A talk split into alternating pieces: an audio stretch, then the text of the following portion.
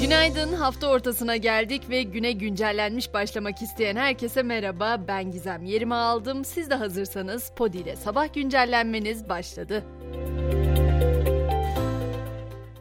Hemen dün akşamla başlayacağım. Beklenen görüşme gerçekleşti. CHP lideri Kılıçdaroğlu ile İyi Parti lideri Akşener dün akşam yemeğinde bir araya geldi. Çankaya Belediyesi'ne ait Ahlatlıbel sosyal tesislerinde yapıldı bu görüşme ve basına kapalı gerçekleşti.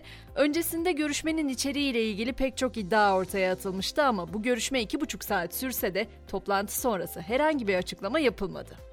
Öte yandan gündemin en çok merak edilenlerinden biri de asgari ücretin açıklanmasının ardından memur maaşlarına yapılacak zam. Çalışma Bakanı Bilgin, Memur Sen Genel Başkanı Yalçın ve Memur Sen'e bağlı 11 sendikanın temsilcileriyle bir araya geldi. Görüşmede sendika temsilcileri memur maaşlarına ek zam talep etti.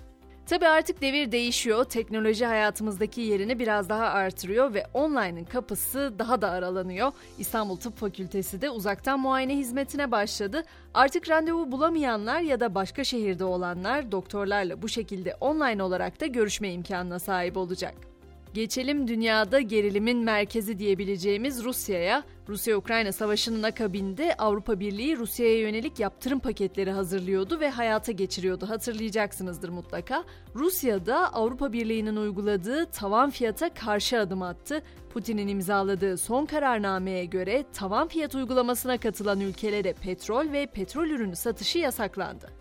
Rusya-Ukrayna savaşı ile birlikte bir yandan da tüm Avrupa'da neredeyse bir enerji krizi ortaya çıktı biliyorsunuz. Şimdi İngiltere'de hükümet enerji tasarrufu için 30 saniye ayırmanız yeterli sloganıyla tasarrufu teşvik etmeye başladı. Reklamlarla halka faturalarını düşürecek yöntemler anlatılıyor.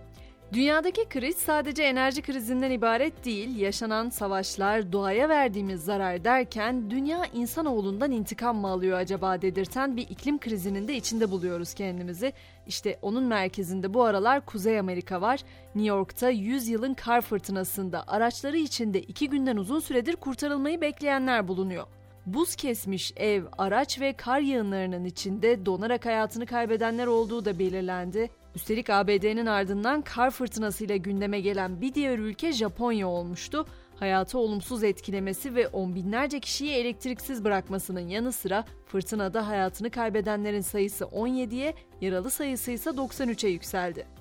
Covid-19'da hala hayatımızdan tamamen çıktı diyemiyoruz. Özellikle Çin bu konuda en katı ülkelerden biriydi. Ama o da artık yurt dışından gelenlere Covid-19 kısıtlamalarını kaldırdı. Çin'e giden yolcular artık büyükelçilik ve konsolosluklardan sağlık kodu almak zorunda kalmayacak. Ülkede yurt dışı seyahat kısıtlamalarının kaldırıldığının duyurulmasıyla ise internetteki seyahat platformlarında uçak bileti aramaları tavan yaptı.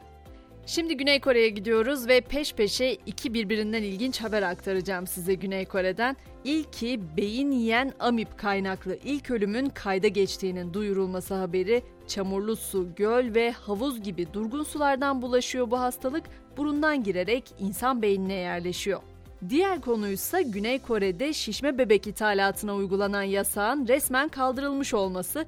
Yasak neden önemli derseniz şöyle ki ülkede devletin bireylerin özel hayatına fazla karıştığına dair yıllardır süren tartışmalar vardı. Bu yasağın kalkmasıyla o tartışmalara son verilmiş oldu.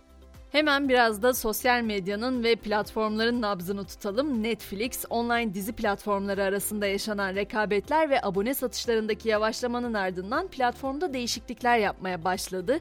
İlk canlı yayın şovunun da tarihi belli oldu. Komedyen Chris Rock'ın Netflix özel gösterisi 5 Mart 2023'te tüm dünyada canlı olarak yayınlanacak.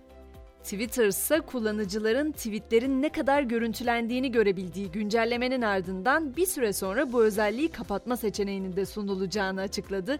Twitter kullanıcıları yeni özelliğin dikkat dağıtıcı ve gereksiz olduğunu söylemişti. Estetik görüntüyü düzenleyeceklerini belirtti Twitter'ın yeni sahibi Musk. Bence herkes zamanla da sevecek dedi.